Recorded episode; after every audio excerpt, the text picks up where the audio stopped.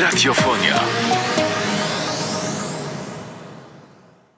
A teraz w audycji Tomasz w Krakowie, Tomasz Gadane i zapraszając, zapraszałem popularyzatora nauki, e, blogera, prawnika przede wszystkim, no a goszczę jednak jednego z najbardziej wpływowych polskich prawników.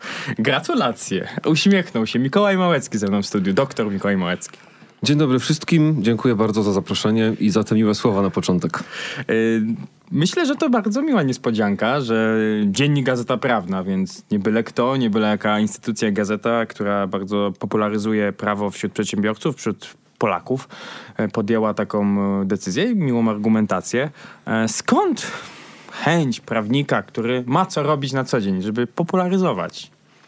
No myślę, że y, pewną misją uniwersytetu, bo jestem człowiekiem uniwersytetu przede wszystkim, jest to, żeby wychodzić z tą wiedzą poza mury uniwersytetu. Kiedyś było tak w sumie, że e, ludzie zmierzali z różnych stron świata na ten właśnie uniwersytet, żeby posłuchać fajnego profesora, a teraz ta strzałka jakby jest w drugą stronę skierowana, czyli wydaje mi się, że e, pracownicy uniwersytetu, profesorowie powinni szerzyć tą wiedzę jak najbardziej, popularyzować ją, żebyśmy po prostu wszyscy wiedzieli, mm, po co to wszystko jest i żebyśmy po prostu wszyscy mogli korzystać z tej e, no, skarbnicy jakiejś tam wiedzy, która jest przekazywana na uniwersytecie. Więc tak trochę właśnie podchodzę do tego na zasadzie pewnej idei, jeżeli mamy mówić o jakimś takim uzasadnieniu merytorycznym.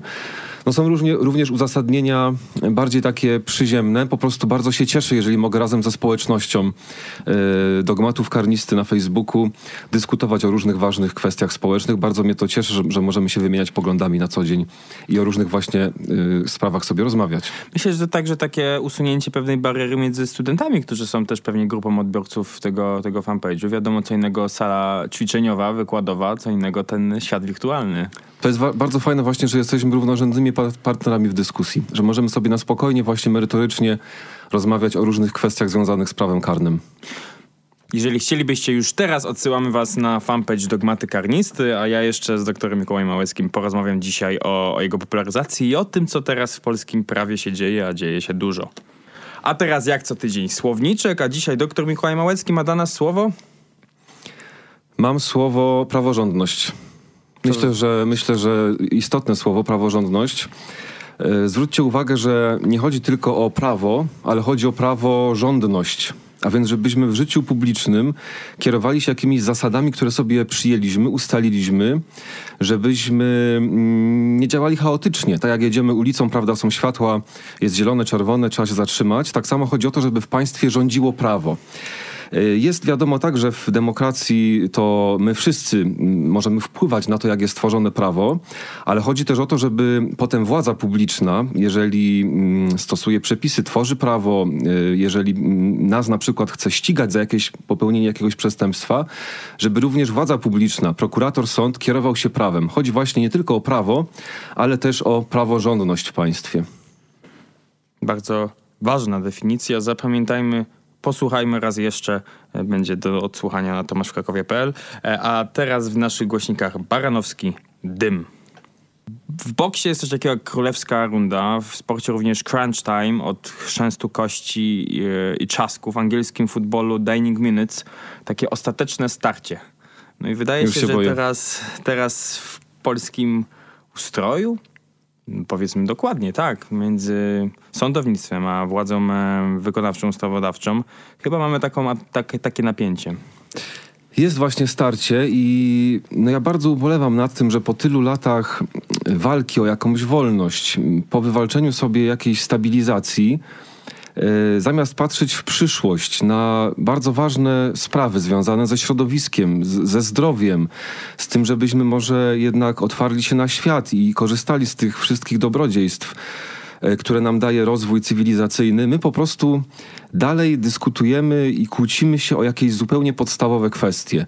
Takie jak na przykład właśnie przestrzeganie prawa przez najważniejsze instytucje władzy publicznej. No nie może być tak, że od obywatela, ode mnie, od was się wymaga tego, od ciebie wymaga się tego, żebyśmy Y, żebyśmy zachowywali się zgodnie z prawem, a ci, którzy potem będą egzekwować od nas przestrzeganie prawa, sami nie działają zgodnie z prawem. No tak po prostu w normalnym państwie być nie może. Wydawałoby się, że po ponad 30 latach od odzyskania wolności przez Polskę, po szeregu reform, jesteśmy w miejscu, gdzie, tak jak wspomniałeś, powinniśmy się skupić na dobrobycie, na, na, na, na służbie zdrowia, na ekologii. A obecna władza mówi nam, nie wykonaliśmy zadania 30 lat temu. Nasz ustrój sądowniczy jest z tamtej epoki. Jak na to patrzy prawnik po studiach prawniczych, po doktoracie, który jest w tym systemie też w jakiś sposób?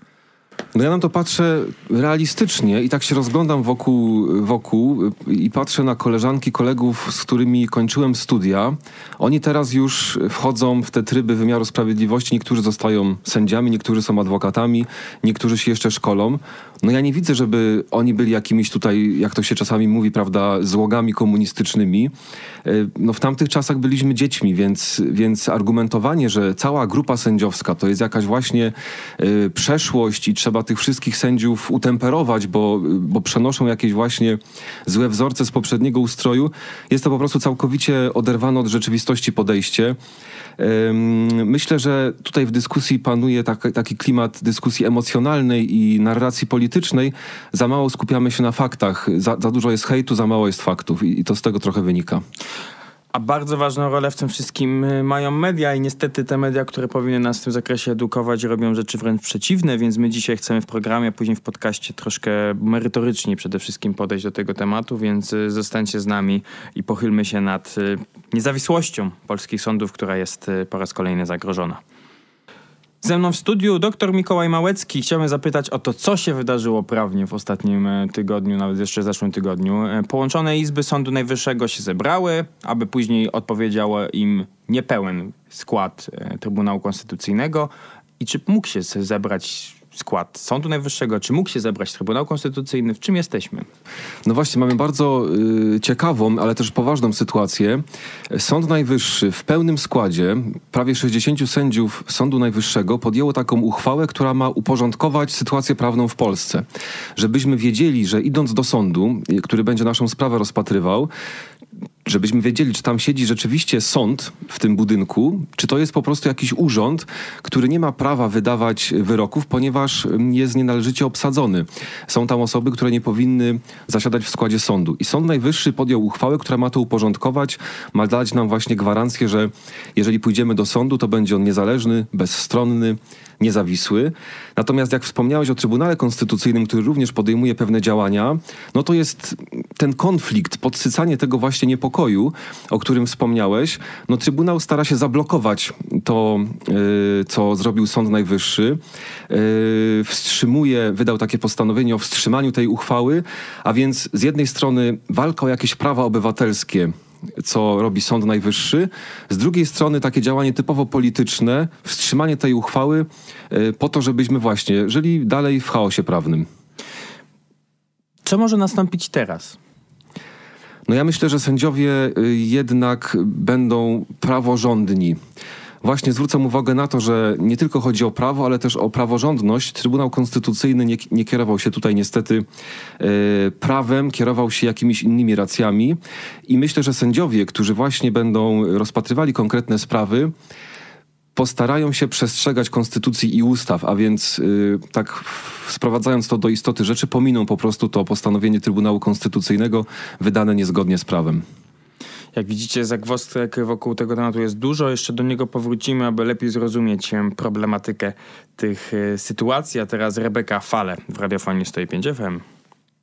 Doktor Mikołaj Małecki, prawnik, autor bloga Dogmaty Karnisty e, ze mną w studiu. Rozmawiamy o tym, co teraz w polskim prawie się dzieje.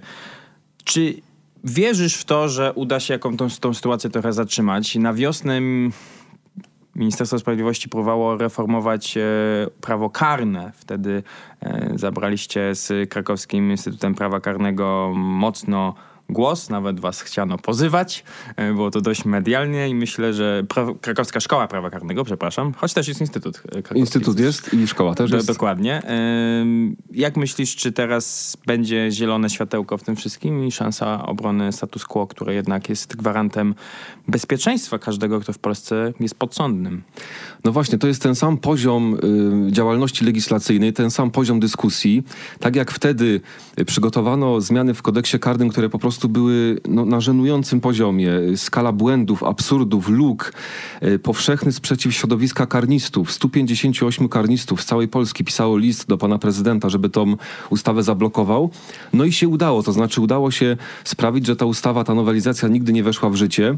Wielki sukces środowiska naukowego i myślę, że tutaj też może być podobnie. To znaczy przeciwstawienie się takiej emocjonalnej nagonce na, w tym przypadku sędziów i takiej niemerytorycznej, politycznej dyskusji może y, zadziałać, jeżeli będziemy się przeciwstawiali argumentacjom, wiedzą, na spokojnie będziemy pokazywali wszystkie błędy. To między innymi już wspomniany krakowski Instytut Prawa Karnego zrobił taką listę 15 najbardziej rażących, nieprawdziwych informacji, które właśnie politycy rozpowszechniają, przygotowaliśmy. Ona jest dostępna w internecie, więc wydaje mi się, że to, co y, mi przyświeca, to walka z tym hejtem i z tymi fake newsami, taką właśnie spokojną, merytoryczną argumentacją, to zawsze na końcu zwycięża. No właśnie, ta argumentacja gdzieś trafia do tych, którzy tej informacji szukają, a inni przez przypadek na przykład e, odpalą program Casta, nie wiedziałem nawet, że takiego jest, na TVP Info, gdzie mamy po prostu przykłady osób, które są pokrzywdzone przez wymiar sprawiedliwości. Mamy świadomość, że takie sytuacje mają, bo w każdym państwie mają, ale e, no obecnie chyba to jest e, grupa najbardziej społecznie atakowana w Polsce. A to powinna dobrze. być najbardziej chroniona. No właśnie dobrze to pan profesor, sędzia sprawozdawca ujął, Włodzimierz Wrubel, który wydawał też tą uchwałę Sądu Najwyższego. Sądy mogą być mądrzejsze, mniej mądre, sprawniejsze, mniej sprawiedliwe, ale jeżeli sądy nie będą y, bezstronne i niezawisłe, to tak naprawdę to nie ma znaczenia, czy on to rozstrzygnie szybko czy wolno, bo jeżeli od początku ten sąd będzie skażony y, tym właśnie tą bakterią y, polityczną, będzie nienależycie obsadzony, bo politycy będą mieli wpływ na decyzję tego sędziego, to skala tych właśnie nawet i niesprawiedliwych rozstrzygnięć, które się oczywiście zdarzają, ona będzie po prostu jeszcze większa. To ryzyko nadużywania prawa przez polityków za pomocą sędziów będzie ogromne. No i to zestawienie piękne memy wokół tego po powstają, jak czterech magistrów prawa sprzeciwia się prawie 60 sędziom, e, w tym wielu profesorom. No, trudna sytuacja w naszym systemie, ale teraz na chwilę chociaż oddajmy się w dźwięki dobrej muzyki Boy Little Numbers. I już blisko godziny 18 ze mną w studiu Mikołaj Małecki, prawnik, doktor e, prawa i bloger. Już teraz zapraszam Was do odsłuchania późniejszej części rozmowy podcastowej na tomaszwkrakowie.pl. E, na koniec, jeszcze e, nie, nie wracając do tej sytuacji, którą teraz mamy w polskim prawie, chciałbym zapytać, czy pytania na kolokwium będą trudne. Oczywiście yy, nie mogę powiedzieć. Yy, ale teraz chciałem zapytać o to, jak yy, pracujesz ze studentami, bo, bo są słynne twoje całe nawet wydarzenia facebookowe, powtórki przed egzaminami. Starasz się chyba przede wszystkim studentom pomagać przed tymi trudnymi egzaminami, a wiadomo, że ich naprawie jest sporo i krążą legendy wokół nich. No to jest, wydaje mi się, rola nauczyciela. Tak staram się ją wypełniać, żeby towarzyszyć wszystkim, którzy chcą tak, poznać polskie prawo karne, żeby im towarzyszyć w, tym, w tej nauce. Zawsze tak staram się ćwiczenia prowadzić, że to jest e, współmyślenie, to znaczy to nie jest jakiś wykład. Dodajmy, że ćwiczenia, na które nie da się zdobyć miejsc w normalny sposób. No tak, słyszałem tak, że po kilku sekundach miejsca są wyczerpane, tak, tak do mnie dotarły jakieś takie informacje, ale chodzi po prostu o takie towarzyszenie i współmyślenie, to znaczy ja sam, ja sam bardzo dużo z tego wyciągam. To mhm. znaczy, jak sobie przychodzę potem do domu, za każdym razem omawiam ten sam temat, któryś tam już raz z rzędu, przez to, że ktoś zadaje pytanie, ktoś zwraca na jakiś niuans uwagę, co wcześniej mi samemu nie przyszło do głowy.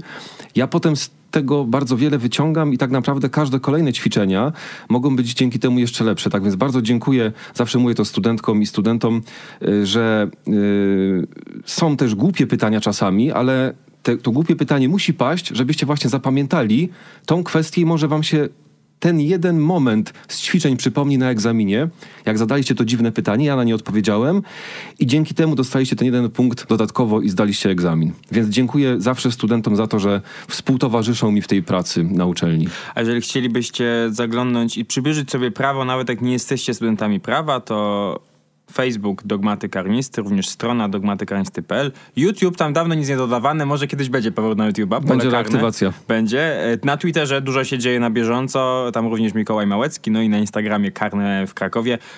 sporo się dzieje. My będziemy rozmawiać nadal, a dziękujemy teraz radiosłuchaczom za tę rozmowę. Dzięki bardzo. Radiofonia. Kontynuujemy naszą rozmowę z Mikołajem Małeckim, prawnikiem z Krakowa, co warto podkreślić, tutaj na Uniwersytecie Jagiellońskim wykładającym e, prawo karne, spotykający się na co dzień z przyszłymi adeptami tego zawodu. Sam e, niedawno kończył te studia i robił tutaj doktorat. E, I zastanawiam się, obecna władza tak troszkę przeprowadza tą nowelizację i próby zmiany w prawie o ustroju sądu, w prawie powszechnym, wcześniej w Trybunale Konstytucyjnym, jakby zapomniała, że to prawo później nadal mają wykonywać ludzie, a wydaje mi się, że jednak w Polsce kształcimy, w Krakowie jestem przekonany, świetnych prawników, którzy są wychowani przez naprawdę autorytety w tej dziedzinie. I tak się zastanawiam socjologicznie, bo jestem socjologiem, czy władza, ustaw, uchwałodawca, ustawodawca ma świadomość tego, że chyba trafi na taki opór później ludzki, no to muszą wykonać ludzie, czyli chyba, że tylu sobie wycho wychowa na uniwersytetach X, Y, które też prawo niestety wykładają w wielu, wielu sytuacjach. Zastanawiam się, y, gdzie, gdzie legislacja o tym myśli? Czy myśli o tym, że przecież to wszystko mają wykonywać ludzie? No to jest właśnie chyba te, takie myślenie, że trzeba uregulować wszystko, co się da uregulować, tak, do jednego przecinka, do każdego słowa i narzucić jakby na tego człowieka yy, właśnie, który będzie potem sędzią na przykład, będzie musiał wykonywać te przepisy, będzie prokuratorem czy policjantem, właśnie narzucić na niego takie sztywne ramy, jak najmniej tej właśnie takiej elastyczności w stosowaniu prawa. A przecież doskonale wiemy, że życie jest bogatsze niż każdy przepis przepis zawsze jest ogólny, on zawsze nie przewiduje wszystkich możliwych życiowych sytuacji. W życiu, no jak to w życiu bywa, spotykamy się z bardzo wieloma ludzkimi tragediami, dylematami. Czasami trzeba pewne rzeczy podejmować w jakichś nadzwyczajnych okolicznościach. Przepis nigdy tego nie przewidzi, czyli ten ustawodawca, twórca przepisu, który działa jakby z góry, on działa tak abstrakcyjnie, on nigdy sobie nie wyobrazi wszystkich możliwych sytuacji. A na końcu jest ten sędzia, właśnie tak jak powiedziałeś, ktoś, kto będzie musiał to prawo wykonać. Zawsze te przepisy muszą być elastyczne, żeby ten sędzia mógł podjąć w konkretnej sprawie sprawiedliwą decyzję. Jak te przepisy będą zbyt sztywne, ten sędzia będzie zbyt skrępowany różnymi właśnie y, takimi niuansami, takimi detalami zawartymi w przepisach prawa, to on na końcu może właśnie paradoksalnie podjąć o wiele bardziej niesprawiedliwą decyzję. I też y, ważne jest to, że sędzia ma wymierzyć sprawiedliwość, on nie może powiedzieć, ten przepis mnie skrępował, ja nie mogłem inaczej. Bo to jest właśnie usprawiedliwienie. Jak sędzia tak sobie powie, że ja nie mogłem inaczej, to znaczy, że to już nie jest wymierzanie sprawiedliwości, tylko to jest podpisywanie się pod decyzją, którą ktoś inny podjął w gabinecie politycznym. Na tym polega wymiar sprawiedliwości, to słówko wymiar jest ważne że ten konkretny człowiek, który ma gwarancję niezależności, niezawisłości, on musi właśnie wymierzyć, czyli przynajmniej dwie opcje musi mieć do wyboru, żeby sprawiedliwie ten nasz konkretny, indywidualny, niepowtarzalny przypadek rozsądzić. Wiosną już wspominaliśmy w rozmowie próby zmiany prawa karnego. Wtedy jako e, Krakowski Instytut Prawa Karnego wydaliście taką e, szeroką e, analizę i zastanawiam się, bo, bo padło wtedy ze strony chyba wiceministra, tak, że, że, że będą pozwy. Tak, to minister Marcin Warchoł tak, tak chodził po mediach, zapowiadał. Już były wiceminister, tak? Czy Dalej nie, wiceminister, teraz jeszcze poseł dodatkowo, A, pan to... Marcin Warchoł. Zastanawiam się, jak się wtedy poczułeś tak po ludzku, jako że wykonałeś swoją pracę sumiennie razem z kolegami pra prawnikami, przeanalizowałeś projekt ustawy, no i później słyszysz w mediach, że ktoś cię będzie z tego tytułu pozywał. E, to było bardzo ciekawe doświadczenie. Ja pamiętam, była sobota rano i obudził mnie tak naprawdę chyba SMS albo Już telefon. Się bałem, że pukali do drzwi. nie, nie szósta rano, nie, nie pukali do drzwi, prawda, panowie w czarnych maskach. Natomiast ym, dostałem właśnie SMS-a czy jakąś wiadomość na Messengerze, słuchajcie, czytajcie, yy, czytajcie internet, zapowiadają, że będą nas pozywać. No, to jest po prostu yy, kuriozalne, to jest absurdalne. Yy, opiniujemy ustawę po to, żeby no, podpowiedzieć, po to, żeby no, życzliwie ulepszyć ten proces legislacyjny.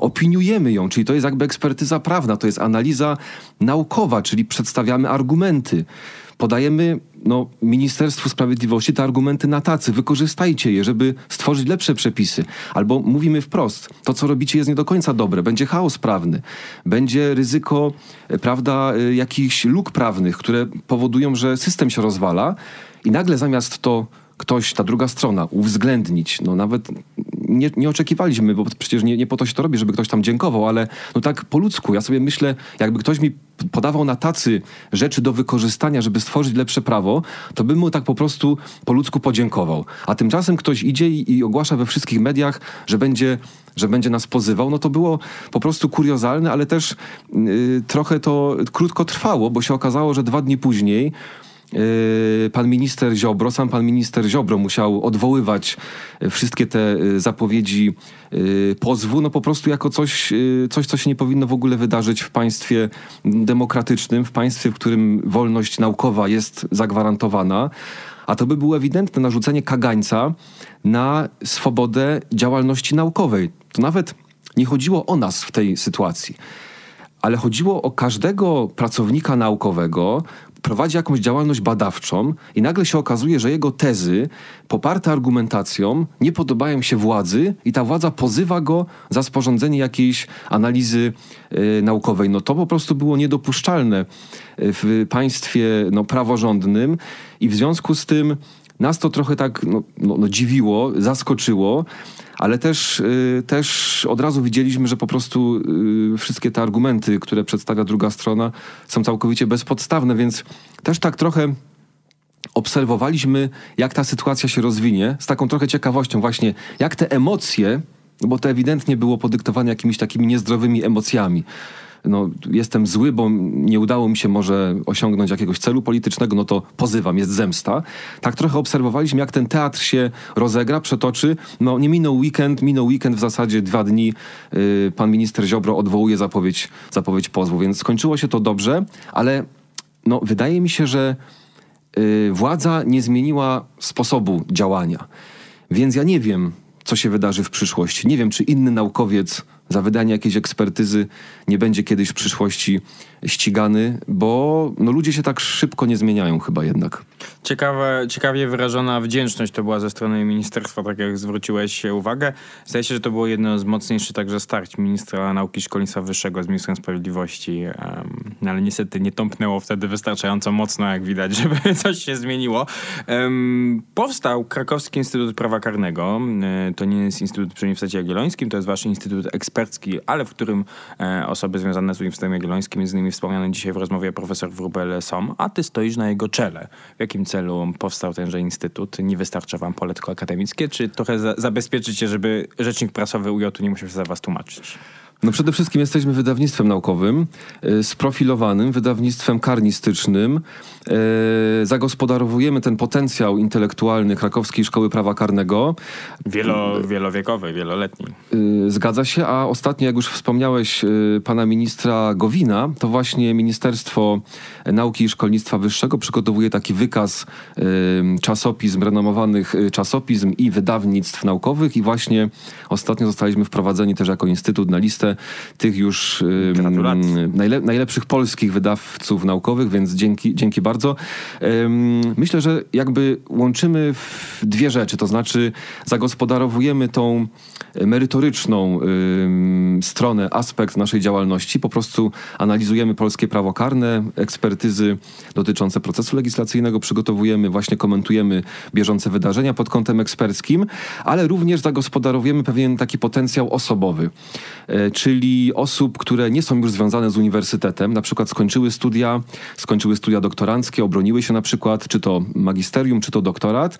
No i ramy uniwersytetu też tutaj są trochę za ciasne, natomiast ramy e, fundacji jak najbardziej pozwalają integrować to całe środowisko karnistów, e, absolwentów naszego wydziału, ale też przyjaciół Katedry Prawa Karnego, osób, które dalej czują się związane właśnie z tym środowiskiem Krakowskiej Szkoły Prawa Karnego. Więc, więc tak to, mm, jeżeli chodzi o takie założenia związane z działalnością Instytutu, y, wygląda. No i tak, są też i książki karnistyczne, są i twoje książki tam. Y, I z jednej strony dydaktyka, z drugiej strony popularyzacja, ale to są książki stricte naukowe do, do nauki dla studentów prawa karnego. Tak, wydajemy książki naukowe, też dydaktyczne, testy z prawa karnego, ale oczywiście jesteśmy też sprofilowani na działalność ym, naukową, przy czym na przykład właśnie, jak sobie myślę o książce naukowej, to też takie założenie przyjęliśmy, y, jeżeli chodzi o takie powiedzmy sobie założenia wydawnicze, to ma być książka nie tylko w środku merytorycznie bardzo dobrze napisana, ale też książka, którą się będzie fajnie brało do ręki. No właśnie, będzie ja widziałem kiedyś fajnie zdjęcia, ale wyglądała. naprawdę ładnie wydana. To nie jest to tamto. Tak właśnie się cieszę, że od samego początku ym, pomyśleliśmy, jak to zrobić, żeby czytelnik na końcu, idąc do księgarni, czy biorąc naszą książkę do ręki w, w bibliotece, żeby pomyślał, kurczę, jakby, no to fajnie po prostu wygląda. Fajnie mieć Kurczę, coś fajnie takiego jakby tak wszystkie podręczniki wyglądały, nie? Jakby Beck tak wydawał wszystkie swoje pozycje. Tak, chcieliśmy właśnie, żeby te książki ładnie wyglądały, więc jakość y, mm, w środku, merytoryczna i też, i też fajna okładka. Y, Plus y, jakby związek właśnie z tą szeroko rozumianą popularyzacją. O każdej z tych rzeczy, które są y, naukowo, dla naukowców bardzo ciekawe, da się też opowiedzieć w ciekawy sposób. Więc tutaj też wchodzimy w taką działalność popularyzacyjną związaną ze spotkaniami autorskimi.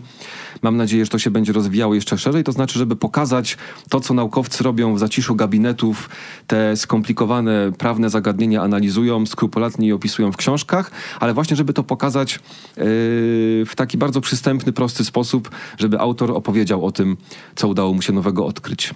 Powoli kończąc, kończąc naszą rozmowę, chciałbym jeszcze dopytać o te aspekty popularyzacyjne. Em, Blog Dogmaty Karnisty jest pierwszym polskim blogiem o prawie karnym. No już jak wspomnieliśmy na samym początku, uznano cię teraz za bardzo wpływową osobę w polskim świecie prawa, ale ten fanpage obserwują nie tylko osoby związane z prawem. E, Powiem szczerze, że sam mam go polubiony od dłuższego czasu, mimo że z prawem zerwałem po dwóch latach e, i, i nieraz jednokrotnie bardzo lubię czytać komentarze, tam e, są dość żywiołowe dyskusje, analizy, ale mm, zastanawiam się, jakie masz dalsze plany popularyzacyjne. Wspomnieliśmy, że, że pole karne na YouTubie było, kilka filmików o analizy się pojawiło, rozumiem, że też fan piłki nożnej, tutaj chciał połączyć nazwę z, z pasją. Co dalej? Czy, czy jest na coś jeszcze czas? Bo podejrzewam, że przy tych ilości analiz, jakie trzeba teraz wykonywać i tempie zmian legislacji w Polsce i bardzo skróconym procesie konsultacyjnym, e, może być ciężko. Y, Niestety władze nas nie rozpieszczają, więc trzeba na bieżąco reagować. Ostatnio żyję w pociągach, tak podróżowałem między Krakowem a Warszawą y, do studia jednej z y, telewizji, żeby właśnie komentować na żywo to, co się działo w Sądzie Najwyższym. Nie mogę wszystkiego tak do końca ujawnić, ale będzie kilka nowości. Pewną rzecz już zapowiedziałem na początku roku, mianowicie to się nazywa tak w skrócie college, no po prostu college. Otwieram swój college karnistyczny. Szczegóły wkrótce, też żeby nie zdradzać wszystkich, y, że tak powiem, niuansów. Wspomniałeś o e, polu karnym. Te pierwsze odcinki, które się ukazały na YouTubie, potraktujmy jako taki pilotaż, m, przetestowanie. Tak naprawdę ja testowałem sposób e, sposób produkowania tych filmów. Jest to jednak zupełnie inne doświadczenie pisać coś na klawiaturze i, i w, ym, udostępniać w tej postaci, a jednak usiąść przed kamerą, e, nagrać, potem zmontować ten film. Też oczywiście byłem sam jednoosobowym y, scenarzystą, montażystą, speakerem, y, prezenterem, Oświetleniowcem. oświetleniowcem dźwiękowcem. Tak, było oświetlenie, stoi u mnie w pokoju oświetlenie, tak, oświetla mnie w różnych sytuacjach, więc, e, więc pole karne wracam, ale właśnie y, harmonogram jakiś taki sobie już mniej więcej ustaliłem, żeby sensownie, sensownie pogodzić te wszystkie, te wszystkie aktywności. No głównie dogmaty karnisty, wokół tego koncentruje się moja działalność, bo też i duża społeczność. E, traktuję to właśnie na zasadzie dyskusji e, z całą społecznością, czyli wszystkie te wpisy, które na co dzień, na bieżąco na dogmatach się ukazują, to jest tak naprawdę wywołanie tematu, zaproszenie do dyskusji. I bardzo zawsze jestem szczęśliwy, po prostu się cieszę, jak, jak czytelniczki, czytelnicy dogmatów tak właśnie żywiołowo i na te wpisy reagują, i te merytoryczne dyskusje pod wpisami ym, prowadzą. Zawsze mogę się tam do nich z chęcią włączać i bardzo się cieszę, że jesteśmy taką właśnie unikalną społecznością facebookową, która na co dzień wspólnie patrzy na polskie prawo karne. Zaraz po tym poście o tym, że otwiera swój własny college dla polskich y, karnistek i karnistów, y, dostałem telefon od dziekana i rektora, czy zostaniesz na ujocie na pewno. Nie, zostaję na ujocie, spokojnie. Alma Mater jest jedna. E, Moim dzisiejszym rozmówcą był dr Mikołaj Mikołaj Małecki. Dziękuję Ci bardzo za tę rozmowę i powodzenia w popularyzacji i obronie polskiego prawa, prawa, prawa, polskiej praworządności. Bardzo dziękuję za zaproszenie, bardzo miło było się spotkać.